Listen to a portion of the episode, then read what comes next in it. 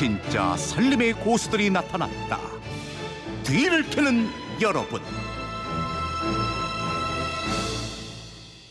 매주 금요일엔 전국 생활 고수들의 알뜰살뜰한 비법을 푸짐하게 전해드립니다. 뒤를 캐는 여러분, 뒤를 캐는 여자 곽지연 리포터와 함께합니다. 어서 오세요. 네, 안녕하세요. 네, 이제부터 매주 넷째 주는 거의 재활용 주간으로 정해봤죠. 네. 네, 톡톡 튀는 재활용 비법 알려주십시오 했는데 많이 들어왔다고요. 저도 웬만한 거는 좀 다 재활용하는 축에 속하는데요. 예. 이번 주에 보내주신 문자들 보고 깜짝 놀랐습니다. 음. 이런 것까지 이렇게 재활용할 어? 줄이야. 어. 정말 다양한 노하우들이 많았거든요. 그 중에서 오늘 몇 개만 딱 선정을 해서 알려드릴게요. 자, 그럼 지금부터 하나하나 좀 알아보죠. 네. 먼저 우리 소중한 자원, 물을 아끼고 재활용한다는 분들도 많았어요. 0141님, 난 세탁기에서 나오는 물 용기에 따라 받아 변기에 붓고 청소하고 재활용을 했다. 어, 3128님, 저는 빨래 한 물 받아놨다가 운동화 빨고 화장실 변기물로 씁니다. 설거지 물도 변기 내릴 때 많이 사용해서 저희는 세 식구인데 수도요금이 한 달에 3,200원 정도가 그래요? 나옵니다. 하셨어요. 어이구. 대단하시죠? 그리고 우유팩을 알뜰하게 재활용하시는 분들이 많네요. 네. 9797님, 저는 우유팩 재활용해서 잘 사용하고 있어요. 특히 키친타월 다- 대용으로 쓰고 있습니다. 다 마신 우유팩을 깨끗이 씻어 물 기를 바짝 말려요. 그리고 팩을 가위로 잘라서 넓게 펼칩니다. 그 다음은 종이를 잡고 손톱으로 살살 긁으면 얇은 종이가 나오는데요. 그대로 잡고 쭉 벗기면 돼요. 이걸 튀김 요리나 기름기 많은 요리에 기름바지 용도로 사용하면 파는 키친타월보다 저는 더 좋답니다. 네. 하셨고요. 2245님, 우유팩을 서랍 크기에 맞춰 잘라서 여러 개 넣은 후에 작은 화장품이나 소품을 정리하면 아주 깔끔하게 정리돼서 좋아요. 음. 하셨습니다.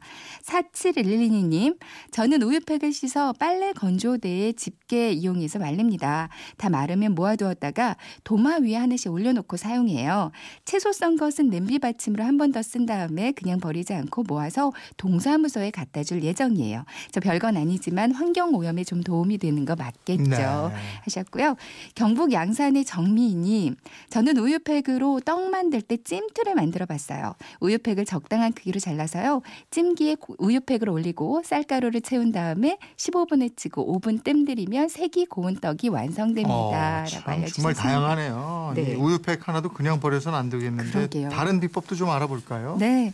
저희 집도 이거 많아서 고민이었는데요. 7759님이 짝 잃은 양말. 이 활용법을 알려주셨습니다. 네. 빨래를 하다 보면 짝이 안 맞는 양말들이 많아요. 버리기는 아깝고 짝짝이로 신을 수도 없고 말이죠. 저는 짝 잃은 양말을 깨끗하게 빨아서 참기름, 들기름 등등 기름병에 씌워둡니다. 음. 손에 기름도 안 묻고 정말 좋습니다. 이 방법 공유하고 싶네요. 네. 하셨습니다. 좋은 예. 방법이죠. 그리고 서울 송파구 사시는 이진경님은 사과, 배같이 알이 굵은 과일을 박스로 구입하면 박스 안에 켜켜이 깔려 있는 스티로폼 그 물, 그물이 있습니다. 네네. 한 박스에 서너 장 정도 있더라고요. 두툼하지만 탄력도 있어서 세 장을 겹 치면 폭신함도 꽤 크게 느껴집니다. 음. 주방 싱크대 앞에서 일하다 보면 발바닥이 아프거나 무릎에 무리가 올 때가 많은데요. 시중에서 파는 말매트, 발매트는 잠깐 쓰고 나면 푹 꺼지기도 하고 두꺼우니 빨래하기도 힘들어요. 안 쓰는 타월 두 장을 테두리를 이어서 주머니처럼 만든 후에 스티로폼 그물 세 장을 넣고 발매트로 사용하면 일하는 동안 무릎, 오. 허리도 안 아프고 정말 편해요. 예. 세탁은 수건만 벗겨 빨면 되니까 간단하고요.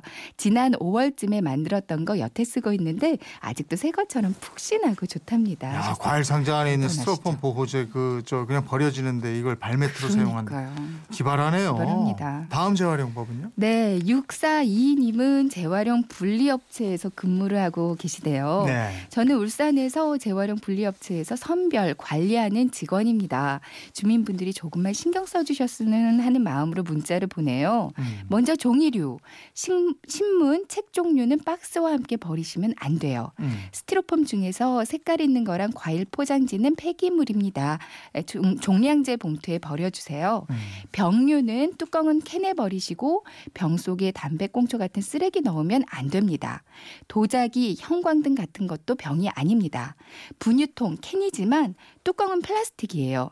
그리고 아기들 사용한 기저귀나 음식물 찌꺼기를 분유통 안에 넣는 분들이 많으신데요. 버리지 말아주세요. 네. 잘만 배출해도 모든 것이 자원입니다. 라고 음. 알려주셨습니다. 그래요. 소중한 정보 고맙습니다. 조금씩 더 신경을 좀 써야 되겠어요. 네, 맞아요. 예. 이번에는 재활용 비법을 청취자 음성으로 한번 직접 들어볼까요? 네. 안녕하세요. 저는 강원도에 사는 강현주입니다. 오늘 저의 소소한 재활용 이야기를 소개해 드리겠습니다. 첫 번째 소소한 재활용 팁은 일회용 용기 보관입니다. 그 중 하나가 컵라면 용기입니다.